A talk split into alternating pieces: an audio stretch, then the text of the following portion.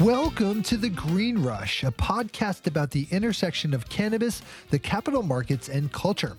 On a weekly basis, hosts Ann Donahoe and Nick Opich of KCSA Strategic Communications speak with the business leaders, financial experts, cultural icons, legislators, and generally interesting people moving the cannabis and psychedelics industries forward.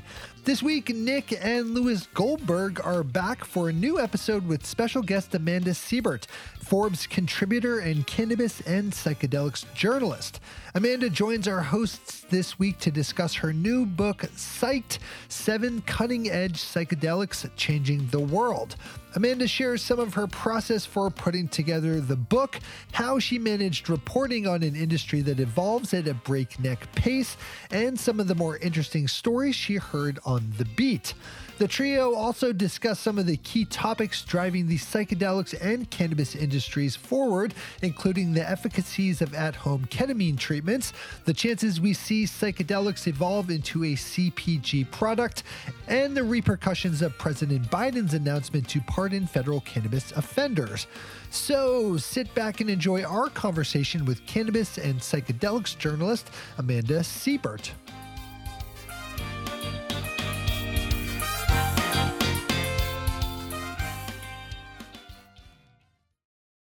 Amanda, thanks so much for for joining us again. It's been almost two years since I think you were you were last on the podcast with us, right in March 2021. Uh, it seems like a world ago, uh, a whole lifetime ago. From yeah, I think vaccines were still just getting out then, and uh, events were still getting started. It was pre the, mm-hmm. the, first Wonderland and all that. So you know, how have you been uh, since since last March? What what's been going on? Well, first, thanks, uh, Nick and Lewis, for having me on the show. I'm uh, really thrilled to be here again. And yeah, you're right. It has been, it feels like a lifetime ago for sure. A lot has changed since that time. Um, but you know, I'm feeling pretty good about where I'm at as far as uh, life. Just came back from a lovely trip to Miami, met a couple of your colleagues at hmm. at Wonderland too, so that was really cool. Um, yeah, I I definitely can't complain about uh, how life's been treating me these days. Awesome. And I want to jump right into, you know, one of the, the bit, we're going to cover a lot of topics on this conversation. Um, we just did the pre interview and a whole bunch of fun topics to cover. But mm-hmm. first off, you know, you have a new book out. Um, I'd love for you to, to tell our listeners, uh, you know, about the book, you know, what was the, the inspiration for it. And uh, yeah, just jump right into it. Totally. Thanks so much. Um, so this is my new book. It's called Psyched, uh, Seven Cutting Edge Psychedelics Changing the World. Um, and in it, I talk about uh, seven different psychedelic drugs. I talk about their history, the science behind them, um, the medical research behind them, uh, you know, indigenous uses associated with these different substances, uh, really just covering them from a full uh, spectrum um, and using case studies in it as well to sort of illustrate that different people are going to have different experiences on different um, substances that no two two experiences are alike uh, and sort of in a in a teeny tiny way, just weaving in a little bit of my own um, story in the in the beginning of the book. But really, this book is an introductory um, piece for for people who might have some questions about you know all this hype around psychedelics and maybe aren't sure uh, where to begin or where to look. The psychedelic renaissance was kicked off by Michael Pollan's book, you know, How to Change mm. Your Mind. And you know, Michael's way of writing is through the eye and I don't mean the the ocular eye, but through the lens of the eye himself, mm-hmm. right? You know, he wrote about um, architecture and he built things. When he wrote about um, um, the food system, you know, he talked about how he ate a cow and, and all these different things and how he changed the way he eats and his view on things. And when he wrote mm-hmm. about psychedelics, you know, he wrote about his personal experiences. He took a very clinical look at the, the research and then went out and tried it and basically wrote the, the, the most famous trip report in the history of the world. You were describing to us how you kept the eye out of your book as best as possible. Why? Why did you take it from a, a, a more of a remove than from the personal? Well, psychedelics have had a, a really profound impact on my life personally. Uh, that's definitely something I do mention in the beginning of the book. But the reason I decided to leave uh, the eye, as you refer to it, out mostly of psyched um, was there, there's a couple of reasons for that. I mean, I love Michael Pollan's book. I thought it was great. I listened to the audio version of it. Um, I love the research that he pulls up, the way he leaves his story in there. But I also found that for some people, like this book might be a little bit too big. It might be a little bit unapproachable.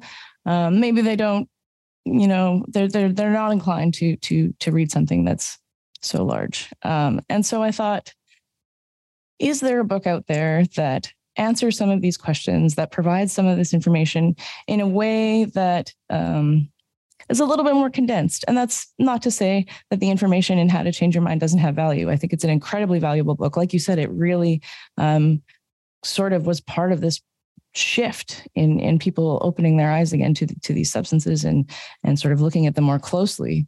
Um, but I wanted to create something that someone who might not have a clue about anything um, as far as you know psilocybin or MDMA or any of these substances, um, but maybe they have a lot of questions, and maybe they don't necessarily have the time to to read a book that's so large or or listen to an audiobook that takes so much time. And so that's really where that came from when I wrote it. Um, initially the title of the book was going to be the little book of psychedelics and i thought okay this is a great way that you know people it was will know. to your first book Yes, right? totally. Um, and things sort of shifted along the way, which is great.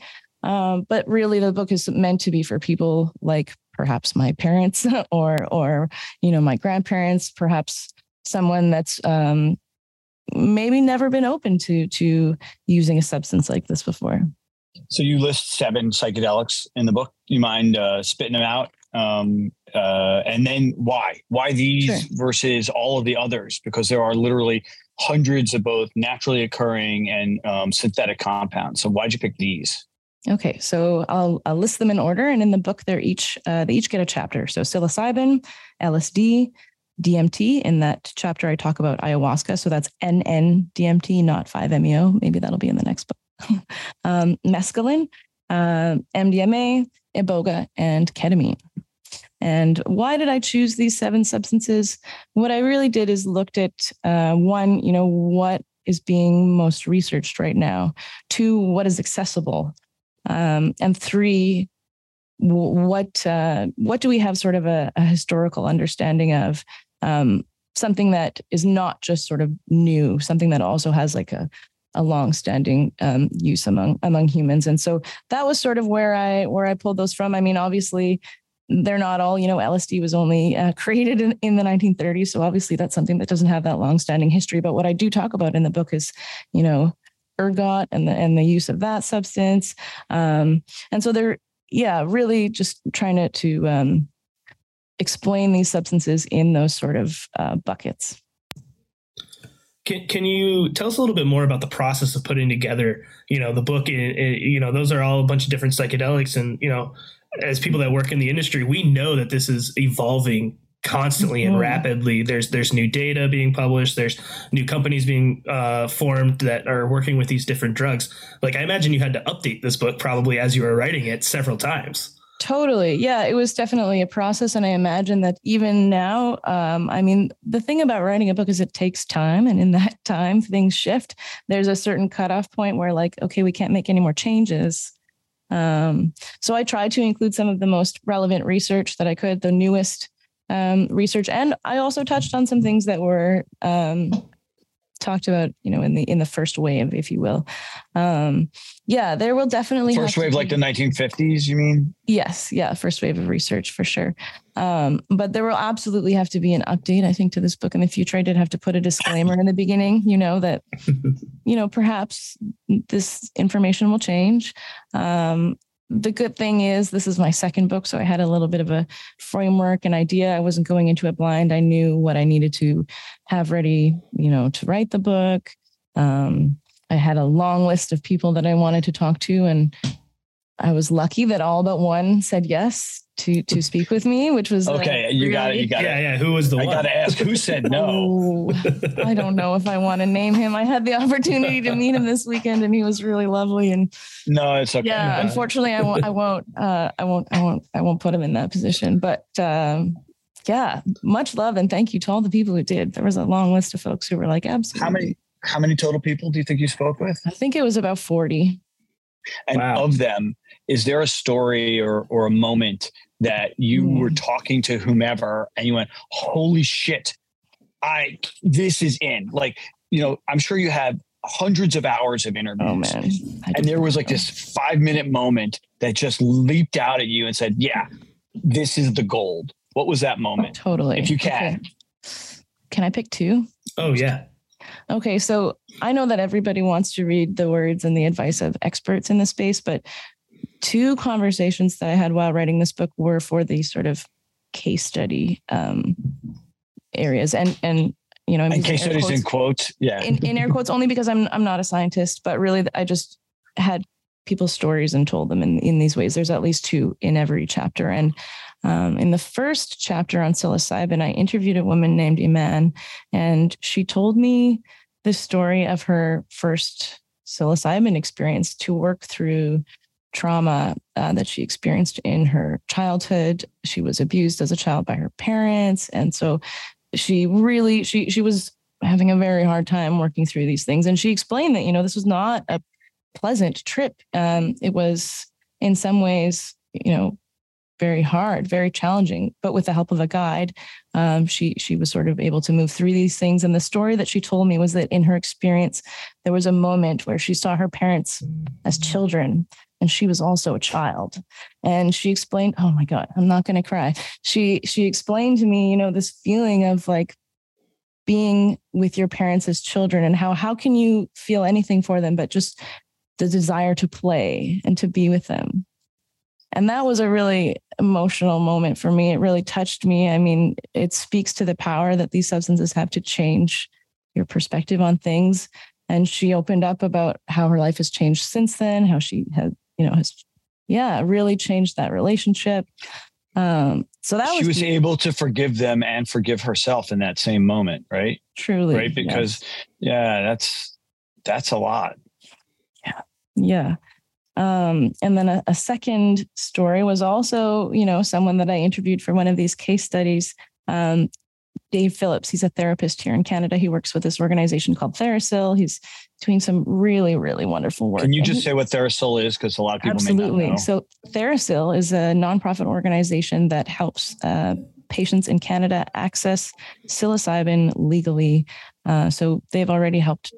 So I think I don't even know. They've helped many, many, many Canadians access psychedelics in this way. They're also um, training therapists. And so Dave uh, is training therapists to work with psychedelics, not just therapists, um, nurses, and, and other people as well. Really wonderful man. And so he also told me a story about um, a ketamine experience that he had.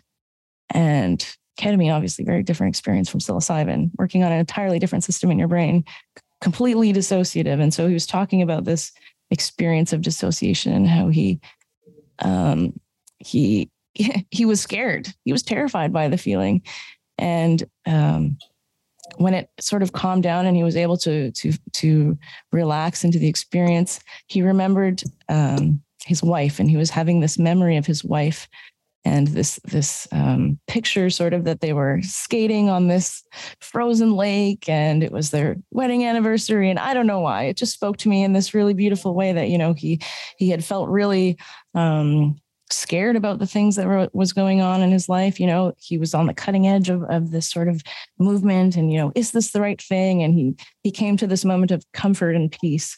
Um, remembering the support in his life. And I think that's a beautiful experience too. I think um, in life, we often get caught up with all the things that are going on and questioning ourselves and uh, remembering, you know, in this incredibly dissociative experience that we are here on earth and we have this support around us at all times was really touching to me. So, two totally different stories. Um, but that was really, that was probably my favorite part of, of writing Psyched was interviewing everyday folks about how psychedelics have had an impact on their lives. You're a creative person, right? You you write. Um, so.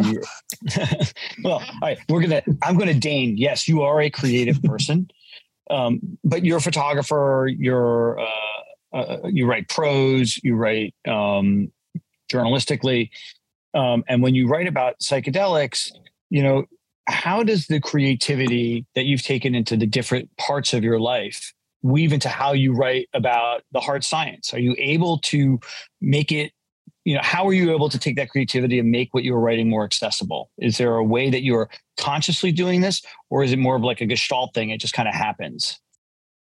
I think i just have uh, kind of this tendency to want to translate this really high level information in a way that people can digest it. And I'm saying this here with a caveat that in the book, I I definitely uh, relied on experts to explain those things to me, and then sort of went from there and tried to present this in a way that that perhaps is a little bit easier to understand than in a in a paper on on Google Scholar. Um, so that that was really that that's really the motivation there. Um, the book actually was recently reviewed in a newspaper here in Canada called the Winnipeg Free Press, and the reviewer noted that you know in in most cases when I'm talking about the function of these drugs and how they work in your mind, like I hand that off to the experts because I know um, that I'm a journalist. I'm not a scientist. I love to you know do my own deep dives and research but i'm not a scientist. I'm not a researcher. Uh, i would say i'm more of a, a, translator if you will. And so really grateful to the folks like um, matthew johnson who i interviewed about mdma his metaphor on how mdma works in the book is so good. Um, robin carhart harris a few other folks that really were instrumental in helping me sort of present that can you tell us what Matt's uh, metaphor was? Sorry, we, we can't have her give it all away. He used this is... baseball. It was a baseball. Metaphor. oh, okay. Now That's you have to tell us. Say. But yeah, it's, it's okay. a good. It was it was really good. Yeah, it is really good. I I I think that's a really good point that we just hit on here because like very much what we think about psychedelics as people that work in the industry is the scientific part of it. But Amanda, like what you said a little bit earlier is these have been used for for hundred a year, hundreds of years, where you know there's not scientists that were looking at how these things were applied, but they were being used in ways to to help people better themselves. And I know that you spoke with um, some indigenous folks um, that that do come from tribes that have used this for for hundreds of years and more of the mystical side. Can you expand on on how you're covering that in this book? Totally. So, um, several of these substances have a very, very, very long standing history of use uh, in our world. Psilocybin mushrooms grow on every continent. So, uh, I think, yeah, it would be, it would have been silly for me to write about these substances and leave all of that out. Um, psilocybin, for example, in the first chapter, I talked to Inti Garcia Flores, uh, to give us sort of this historical context of the Mazatec people. Uh, so, for listeners, uh, you may have heard of R. Gordon Wasson, this gentleman who uh, in the 1950s went down to Mexico, um, had a psilocybin experience with Maria Sabina. And while this is a really glorified story, we hear about it a lot. It was really the, the first introduction for um, North Americans to psilocybin mushrooms. He wrote about it in Time, Magazine. I mean, Time it was, Magazine. It yes. was it was the oh, it was literally the thing that opened up the United States's mind's eye mm-hmm. to to this. Yeah. So his story glorified. Everyone loves to talk about it. It's kind of interesting, but what a lot of people don't know is that uh, it really screwed things up for that town and for Maria Sabina. She was eventually chased out of her own village, her home was burnt down. And so, this is the side of it that I talk about with Inti, who really explained to me why it's important for the Mazatec to use psilocybin on their own and in their own sacred way without inviting in Westerners. I also talked to Sandor Ironrope in the chapter on uh, mescaline, and he explained to me about peyote, about uh, a lot of different conservation programs and things that he's working on to sort of ensure that future generations have access to this medicine. And when I say future generations, that's future generations of Indigenous people who, uh, in the United States and I, and in Canada, have the right to use these substances. Obviously, in Mexico as well. And so there's really, um, I try to speak to that side of it. Uh, why, you know, I'm sure with um, you know, there's this conversation with decriminalized nature, um, with you know the rights of indigenous peoples to use these substances and that's something we talk about a little bit as well um, and then i also talk about that history with the substance iboga um, which is an interesting medicine. It has a really um, complex history, um, complex uses. And so, yeah, I think the importance of covering that is it can't be uh, overstated. I really we definitely don't want it to be forgotten from the narrative, right? For sure, for sure. I think right now there's so much excitement around um, the science, and it's wonderful. We need the science, but I kind of just want to, yeah, remind people that there's not just one side to this whole uh, movement and community. You know, use the word medicine um, when describing these things, and um, in the West, medicine is almost always synthetic. It is not naturally occurring, mm-hmm. right? I mean, a great example is aspirin, which comes from the willow bark. Well, you know, right when you go into your local pharmacy and you buy a bottle of aspirin to deal with a headache, it's not been scraped from the inside of a willow bark, it's been synthesized. There is this belief, though, amongst the community, the historic, you know, psychedelic community, that unless you are using the naturally occurring form of the substance, you are not being honest to the medicinal power of the substance. That is at odds with the the, the global need, right? We are mm-hmm. in a in a global mental health crisis, bigger than the COVID pandemic. You know, one in five adults around the world are suffering from either an untreated or undiagnosed mental health disorder that can be treated with these drugs. Where is the balance between mm-hmm. synthetic and natural? And where is the balance between keeping that which is specific for the indigenous and making accessible that to those who need it? It's a really good question. I am of the opinion that all of these substances, um, synthetic, natural, um, should be accessible. I, mm, you know, everybody is different, and people require different different things. People are drawn to different medicines, different substances. I'm not going to say that one is better than the other. Some people prefer natural things. Some people really, you know, want to um, stay in that sort of natural lane, if you will. They're drawn to to that. Um, and I hear you on on um, accessibility. I mean, synthetic substances make up, as you said, you know, so many of the uh, most of the of the substances that we're taking uh, on a on a regular basis. And so, I don't really park myself on either side. Um, I do think that as far as accessibility goes, because we're all different, because we're all going to want different things, I think everything should be available synthetically and naturally. I'm really interested to see what the research is going to show um, I, you know, there are a couple of different companies now researching natural psilocybin. Uh, a few, you know, for the longest time it's been it's been synthetic. So I'm curious to see how that's going. I've even heard of a of a company that is researching um, naturally derived ayahuasca, and they're using uh, they're they're basically they've put they found a way to put ayahuasca into a pill so that they can standardize it and and research the experience so what i'm more interested in is i guess what the research is going to show around the differences. Are there any?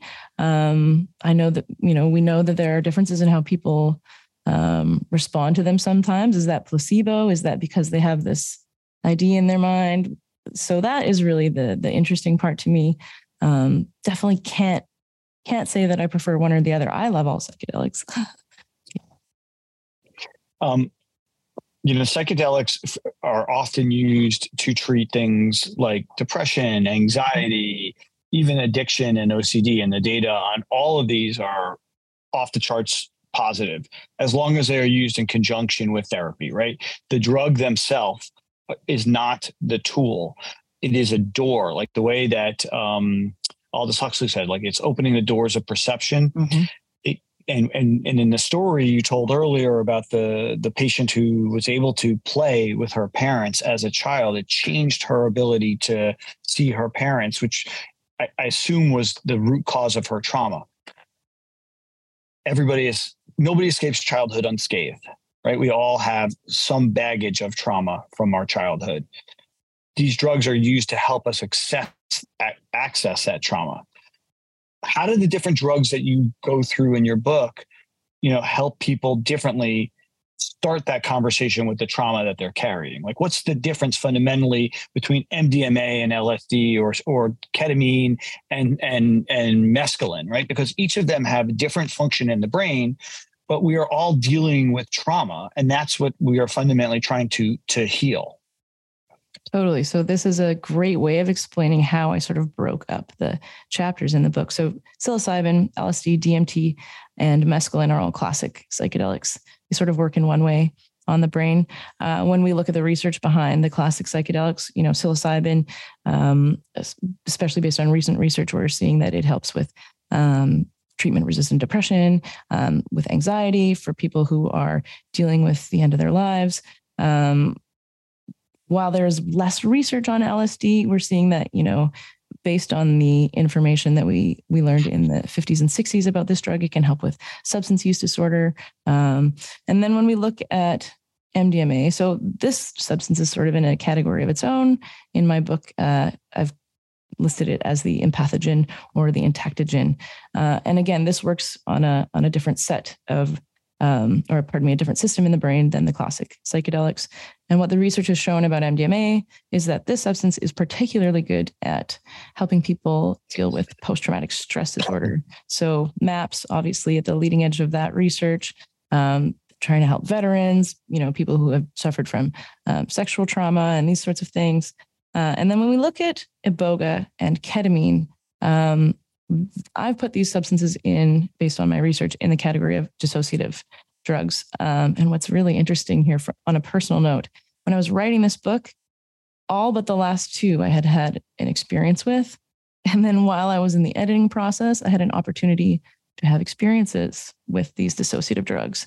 And wow, like just to to really uh, have a firsthand experience of how different these substances are. It can't, yeah, again, another thing that can't be overstated. I mean, iboga and ketamine really, while they're very, very different substances, the dissociative experience um, takes you out of your body.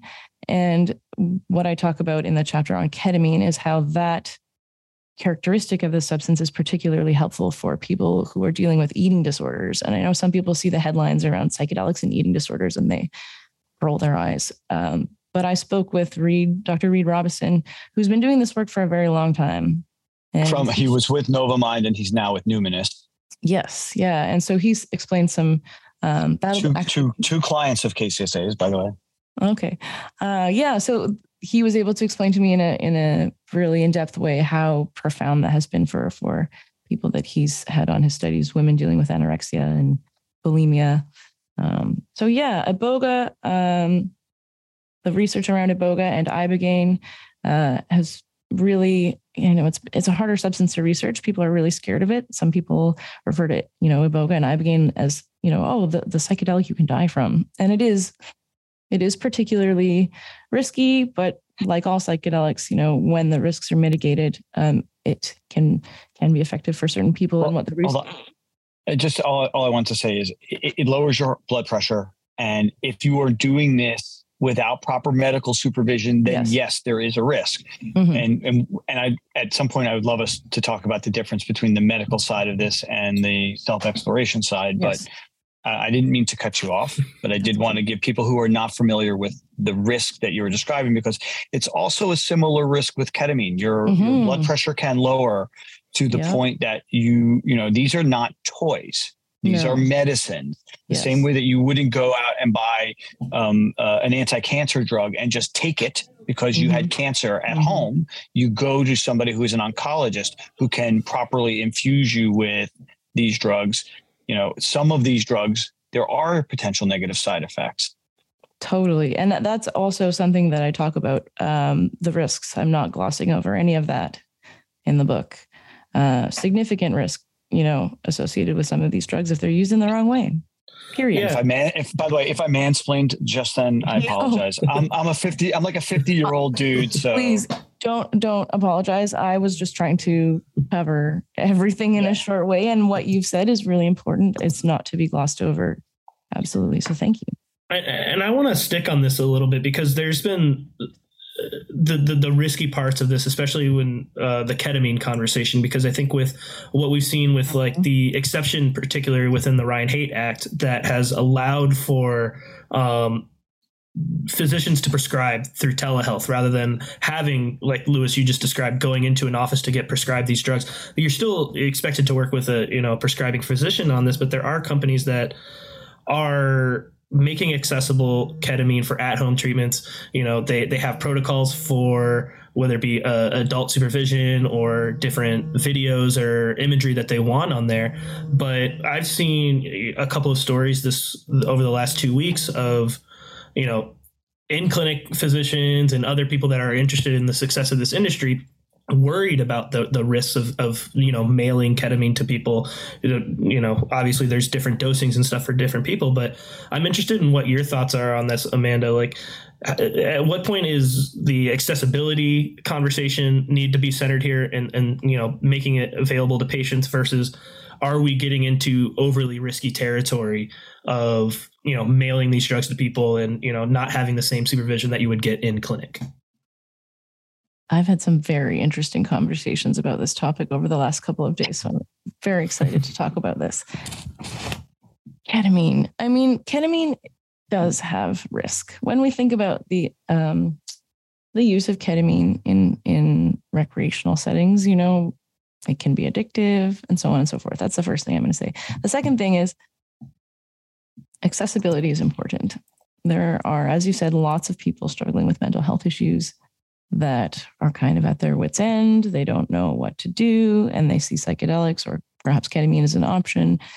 And, you know, it, it represents hope for them potentially.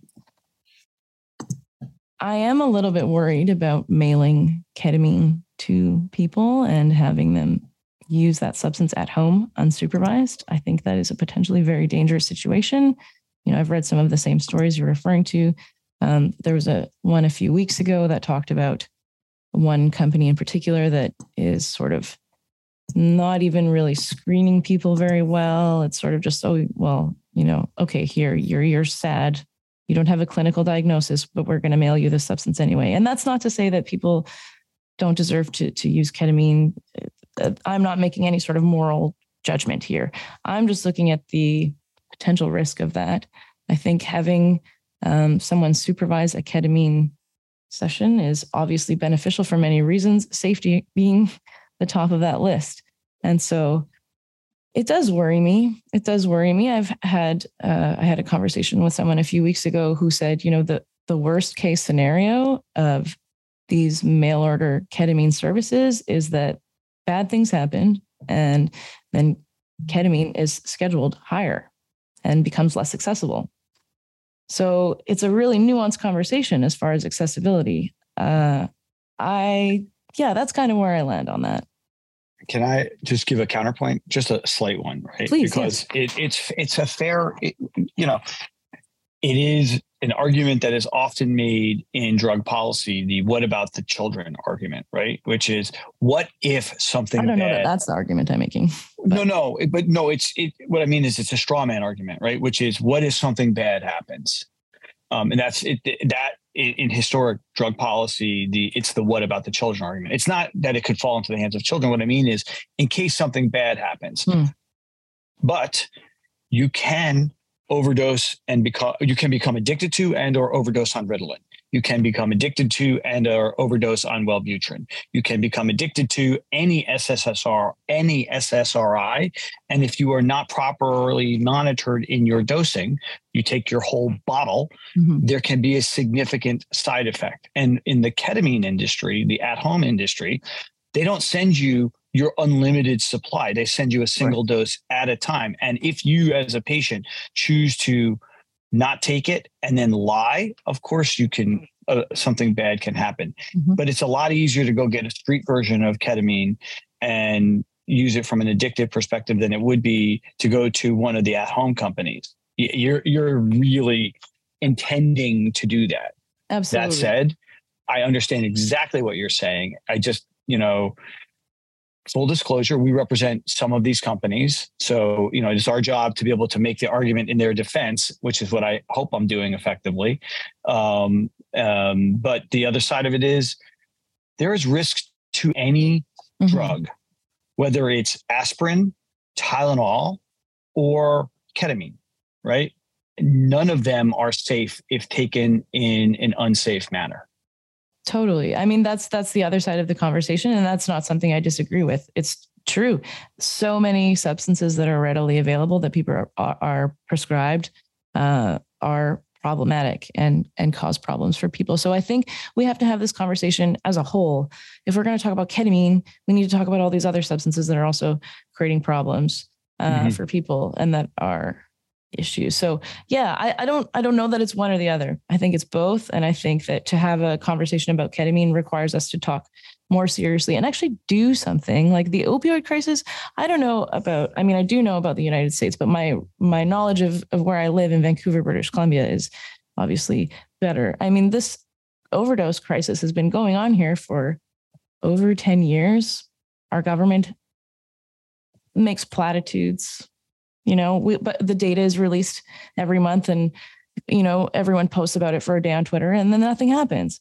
And so that's really hard to watch. And so i i really believe that rather than just having conversations about these things and how they're ruining people's lives we need to do something. Yeah. I agree.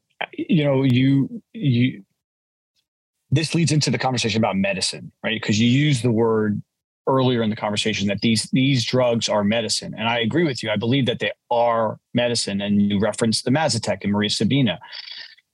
Historically, the indigenous peoples had a specific intent in using whether it be psilocybin or peyote, um, uh, you name it, the the the naturally occurring substances, ayahuasca. Um, it was to heal whether it was to heal a, a spiritual illness, an emotional illness, or even a physical illness. Um, the decrim nature movement and a lot of the you know the advocates in the space think that everybody should have access to anything anywhere at any time to do with it as they so choose i worry personally that we will have a backlash like we did in 1970 um, when the Controlled Substances Act was passed that you know if we walk into a dispensary and buy a bag of mushrooms, and I don't think there's anything particularly wrong with that, that um, we will lose the power of these medicines to actually be medicine, and that starting from a medicinal track, whether it's a clinical track, a shamanistic track, or whatever. But like a, a, that there is a medical component to this is important a lot of people disagree with me. Um, and many of them have said it either to my face at conferences or um, when I was on social. I am no longer on social media. On social media, what do you think? Should we be looking at these as medicines, or or should we be more, you know, like the cannabis industry, which went to consumer packaged goods? Because the medical side of cannabis was always the stalking horse for consumer packaged goods. Mm-hmm. I'm of the mind that because everyone has their own personal preferences, people are called to different substances, that there should really be a spectrum of, of availability as far as how people are going to use these substances. So, if someone wants to get on an airplane and fly to Peru or Brazil and use ayahuasca mm-hmm. in that setting, cool. If someone wants to go to a clinic, sit with a therapist, have an eye mask on, listen to music, you know, come next week for a follow up session, that kind of thing, I think that should also be available to them. That being said, psychedelic drugs are one tiny part of the equation. And I think that three things are intrinsic to, um, you know, creating a safe container. One, you should probably look into preparing yourself a little bit. How can you do that?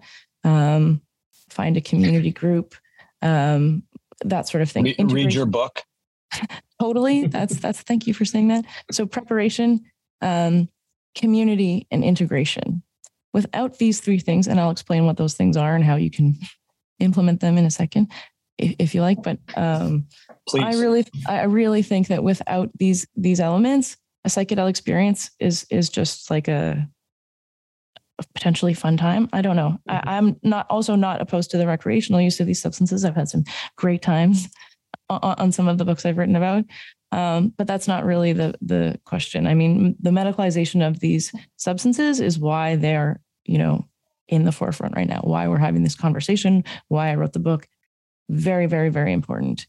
Um, and so I think if you do decide to do the thing where you leave your community to go use a psychedelic substance, the risk of that is you come home and no one else in your life has has had that experience. And so you're you're a little bit alienated. You're not sure who to talk to about what you've just experienced. And perhaps you have a little bit more trouble dealing with with what you've experienced and, and sitting with those insights. So this is why I'm emphasizing preparation and community support and integration.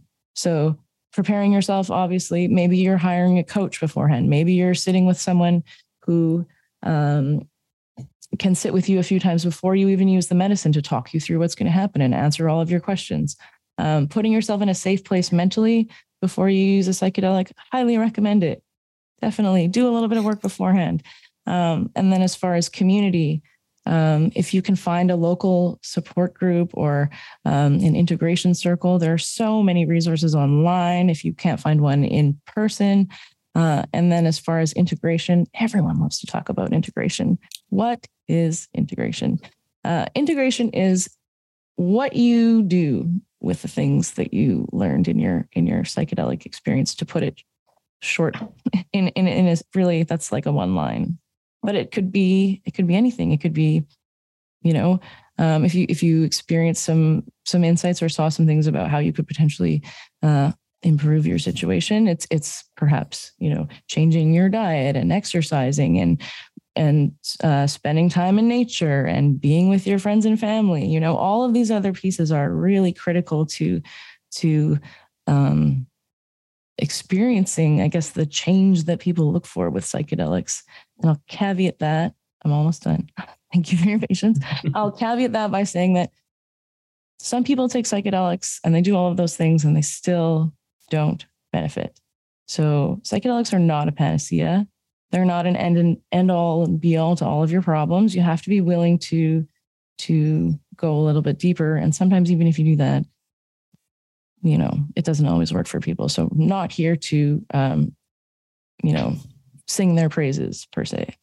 You referenced earlier um, the use in the 50s of LSD for treating addiction, for alcoholism, yes, specifically, right? And there was a lot of mm-hmm. work done at Johns Hopkins and at NYU. And Bill W., um, who founded um, Alcoholics Anonymous, actually was a huge proponent of LSD therapy for mm-hmm. alcoholics because, in his opinion, the the ability for an alcoholic to stay sober was the accessing of a spiritual moment and that most alcoholics were not able to do that without the aid of something else and that the board of AA said this is this is fucking crazy how can we give a drug to a, to an addict now we're seeing data coming out of companies like Awakn that are using ketamine therapy to treat alcoholism, and the data is overwhelming. Like it's 86% of, of alcoholics who go through a course of ketamine therapy with CBT are sober six months later. You know, why does it work? Like you said, they that they, you know, uh, you know, addicts are, are are people who are often viewed as of weak moral character. But when they do this something changes in them. What happens? Uh, you know and you may not know the details of these of these studies but you know as you have looked at iboga and its efficacy for treating opioid addiction and other you know psilocybin for treatment resistant depression what happens in that moment of experience that changes the patient's ability to live? Great question. So I would say first, uh, probably a little bit longer than a moment. The psychedelic experience, that sort of shifting that's happening, to use a scientific term, uh, that neuroplasticity. So, what does that mean? Essentially, that's regions of the brain that have not spoken to each other talking to each other again. And so, in in that experience, you're really able to sort of reframe some of the beliefs you have about yourself, about life. Um, maybe you've thought your entire life that you deserve to to live a shitty life. And I'm only swearing because you you, did. Thanks, Lewis. it's, it's completely okay with me to drop the f bomb, the s bomb, whatever you want. Totally. Maybe you you you have this internal belief that you're not worthy, you know, and and so you continue to live that out. And perhaps, and you know, I've witnessed this in other people, I've experienced it myself. The psychedelic experience can provide you with a way to see that in a different way, can sort of help you um, look at that part of yourself and and talk to it and say, hey, can you quiet down a little bit? You know, there's other things in my brain that I'd like to to hear from and talk to, and and that's sort of the experience. Um, I, in in simplest terms, that that I've experienced, that I've seen in other folks, and so, yeah, that that talking of of uh, regions of the brain that aren't always connected to each other. It's sort of like part of your parts of your brain are almost like turning on. Uh, yeah. Can we pivot the conversation a little bit? Yes, please. Um, because you cover both cannabis and psychedelics, mm-hmm. and you know these are two industries that are conflated often. Um, you know, and it's in large part because of how they were born, or at least how they were perceived to have been born who invests in the space. And you're seeing a lot of the same talking heads. As a mm-hmm. journalist, how do you view the the Venn diagram of these two industries? Like, where is the the real overlap, and where is the real difference between cannabis and psychedelics? This is a good question. I, will do. I'm on fire. Overlap. I really like this question. I haven't um, thought about this a whole lot. I have sort of pulled back from reporting on the business investing side of things, so I won't really speak to that. I know it's a shit show. Um, it's always a shit show. Um, maybe there's that in common. I mean, they're both it's all the Canadians hard fault, to predict. Yeah, I know. I'm sorry. Actually, I won't apologize for them. But yeah, I, I hear you there. Um, it's a little bit messy, I think, on the financial side, but where is the overlap in other areas? There are some really um, smart folks who, you know, are, are interested in bringing research or out on, or pardon me, who are interested in researching these substances and, and talking about them more often, which I think is important. You know, I think a lot of people have sort of resigned themselves to this idea that, oh, well, they're like, cannabis is legal now. So it's cool. We don't have to do anything about it anymore. And I'm uh, what I like about covering these spaces is in both both of them, there are people who are willing to push the envelope. Um, that's really what what excites me the most about covering them. In what ways are they different? I feel like in some ways, like I've seen a lot of people shift from covering, or pardon me, not from covering, from being in the cannabis space and getting totally fed up with it and moving on to work with psychedelics. So that's been an interesting thing to observe. I don't necessarily know what that uh, speaks to. I think there's certain, probably a lot of things that that speaks to, but um, yeah, it, they're both developing, and so it's hard to really say what's what you know what's going on. I'm just curious to see how things are going to change. I mean, from a legalization perspective, from a medicalization perspective, are we moving forwards? Are we moving backwards? Yeah, I'm just yeah. here for the with with popcorn watching. Yeah, I mean the unfortunate part is it really seems like the the medicalization of cannabis has been kind of left behind. Um, especially as yeah, especially as we've seen, we got we're we're recording this in early November. Like we're seeing going to see potentially five more states um, in the U.S. Uh, form some type of medical or, or recreational markets expanding here, but ever i'm in arizona ever since it switched over to recreation you hear almost nothing about medical unless you should get your card so you get a discount at the store like that's the medical conversation right now and i think that's really disappointing and so i'm wondering you know uh, who are are you how much are you still following the the medicalization of cannabis right now? And is there anything interesting that you've been hearing that uh, our listeners should know?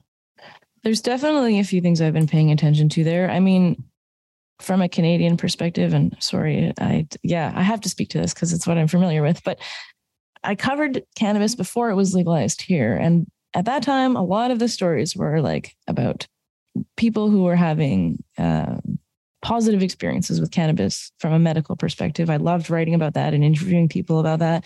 And then when legalization happened, it was like all of that disappeared. and all of these companies you know it's all about promoting your business and your product and recreational this and that and retail stores and and for folks that are i mean particularly in in canada where there are over 300,000 people with um, medical uh, recommendations. Technically, it's not a prescription here. You have to get a recommendation from your doctor. Uh, and to know that those folks are sort of like all of them are left behind. They don't really have medical stores to go to. Uh, they don't have a lot of them don't have physicians, and if they do, their physician just says go to the rec store where things are overpriced. Uh, it, yeah, it's very problematic, and to see that happening in a lot of U.S. states as well is it's frustrating because the reality is, I mean, the medical model is what as you referred to it earlier, Lewis, it really it was it's it was the beginning of all of this, and to just leave all that behind is shameful. Uh, it's inconsiderate. There are so many things. I won't list all the words I have for it. I, I, it's interesting because you know we work with maps, and um, you were talking about pushing the envelope and people who push the envelope. Rick Doblin, who is the founder of Maps, you know, has always been one to say, "I don't accept that." that is not a way that I believe that the world will continue to work. And while they are most well known for the work that they're doing with MDMA, they are actually doing research on the use of cannabis to treat PTSD. And they're doing a clinical, an FDA clinical trial on this in Michigan the cannabis industry in the United States was originally started from the medical perspective. You remember what happened in 1996 in California, it was about medical access to cannabis, right? And then you saw it develop in other states. Slowly but surely, inexorably, medicine and cannabis became synonymous. And then in 2012, we saw adult use happen in Colorado and Washington. And then, boom, we're now at 30 plus states uh, across the United States. And the idea of cannabis as medicine has just fallen off maybe when we see um, cannabis become legal in the United States, we'll see real medical research into it. And there are a lot of researchers who believe that cannabis used intentionally can actually have psychedelic properties, similar neuroplastogenetic plastogenetic impacts on the brain. How do you see this uh, cannabis as it compares to other traditional or historic psychedelics? Absolutely. So I actually had some people ask me, why didn't you put cannabis in your little book of, or pardon me, in your book on psychedelics?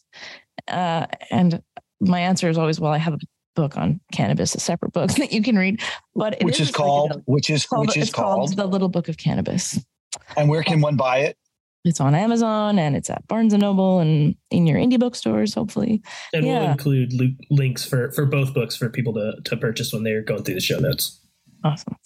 So yeah, definitely psychedelic properties with cannabis. I've had psychedelic experiences with cannabis. Anyone who's accidentally taken 100 milligrams of THC in an edible can probably speak to that as well. Uh, and I think it's wonderful to be used in that way. You know, before I um, started using psychedelics in a serious way to help me through my own mental health issues, cannabis was a really an, an ally for me uh, in, in that it, you know, allowed me to turn down the the voice of that inner critic and really in, in that way. So absolutely, cannabis is a psychedelic. I think uh, for people that may not have access to psychedelic substances, maybe they're they're not ready or they they don't feel like they want to go there yet. Cannabis, it's accessible in you know most of the U.S. and in Canada. Uh, definitely, am an advocate for for uh, that substance as well. As far as the medicalization and the, and the research around these two things, um, yeah, I think that there's, uh, as far as what's going to happen in the US, I'm really up in the air about it. You know, is there going to be more research when it's legalized? Is what I'm trying to get at here. Mm-hmm. Because when that happened here in Canada, a lot of people thought, oh, now there's going to be tons of uh, tons of research into cannabis. I even wrote about it in the New York Times, and and I, I had to write a follow up piece on another platform a few years later because it just didn't really happen. What happened is there was just more red tape for um, researchers to go through. It's, you know, problematic. Um, it, there's more, the paperwork takes longer than it did before the drug was legal. And so I wonder, is there going to be more research into cannabis or not when that happens? I obviously hope there is. Um, but you're very right that like the, the sort of move towards rec has left a lot of that in the dust you know, Bruce Linton. I'm sorry. No, go ahead.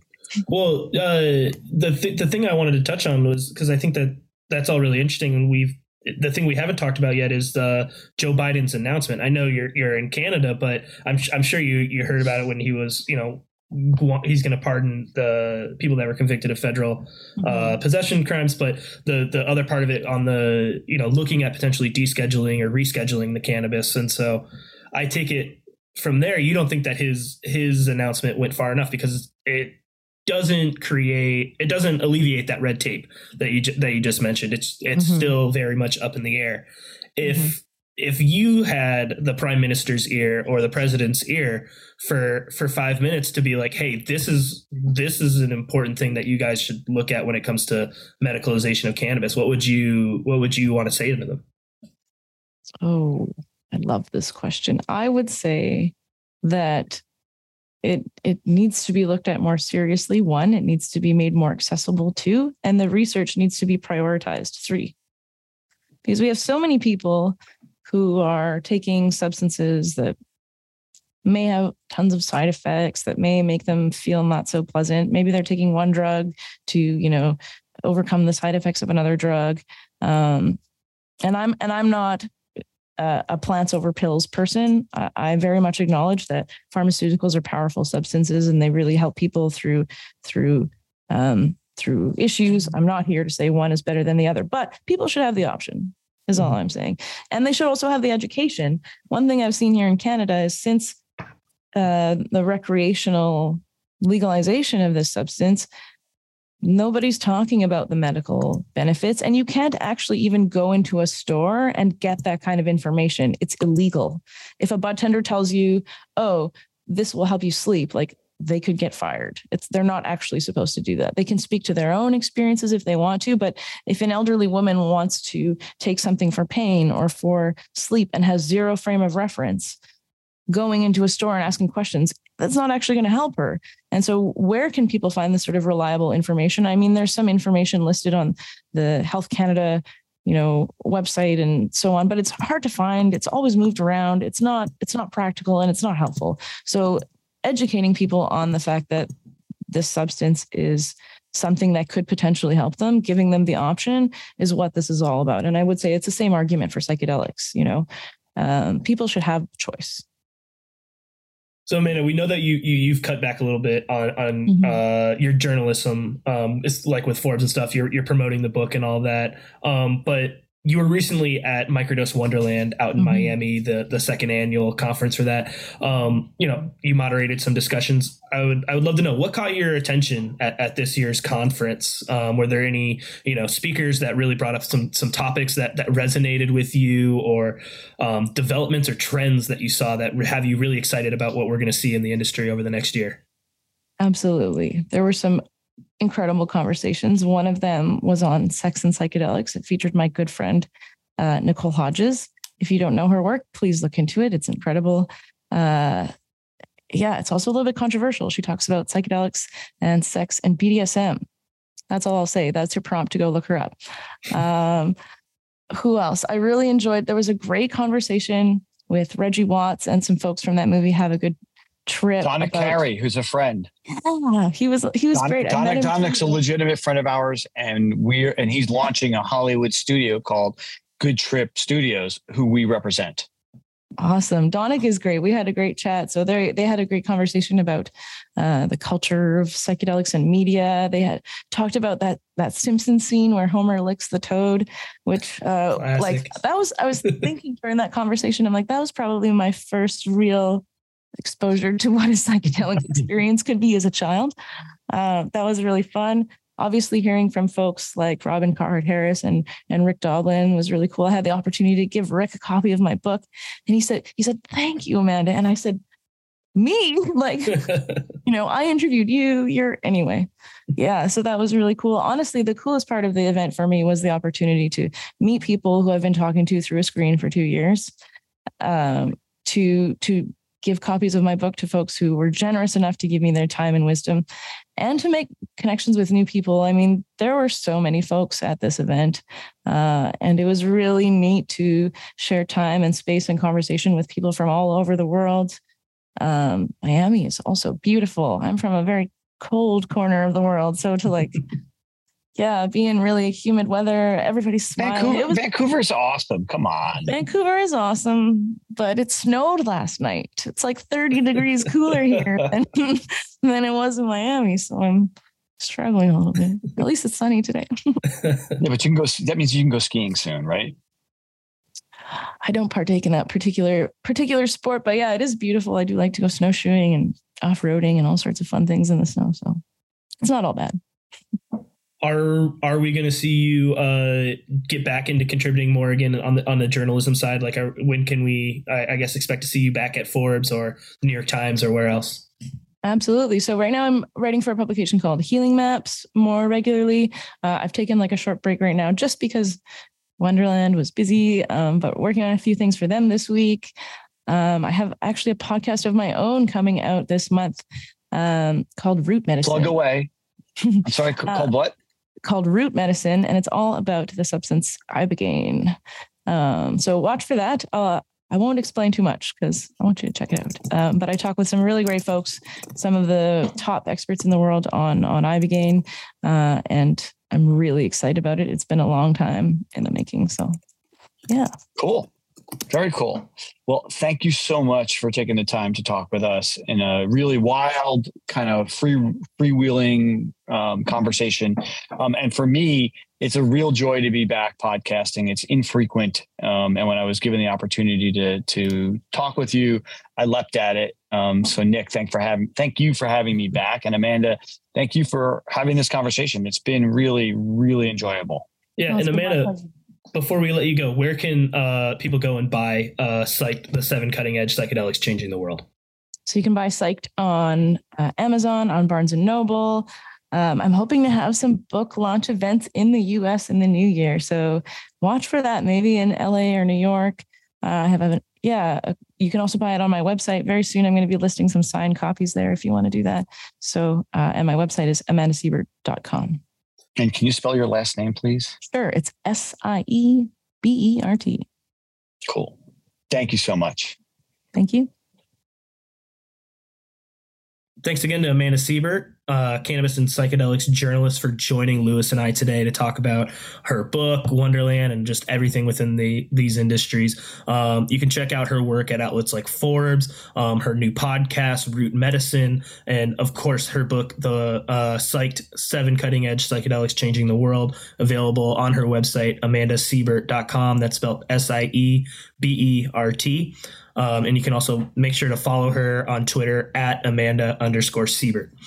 As always, thanks so much for listening to the Green Rush. If you want to chat with Lewis and Chris or I, you can find us on Twitter at the handle at the underscore Green Rush or on Instagram at the Green Rush underscore podcast. Drop us an email at greenrush at kcsa.com. We want to know your topics, your guests that you want us to be speaking to as we look towards 2023. And don't forget to subscribe to the Green Rush in your favorite podcatcher. That's one take, Shay. One take.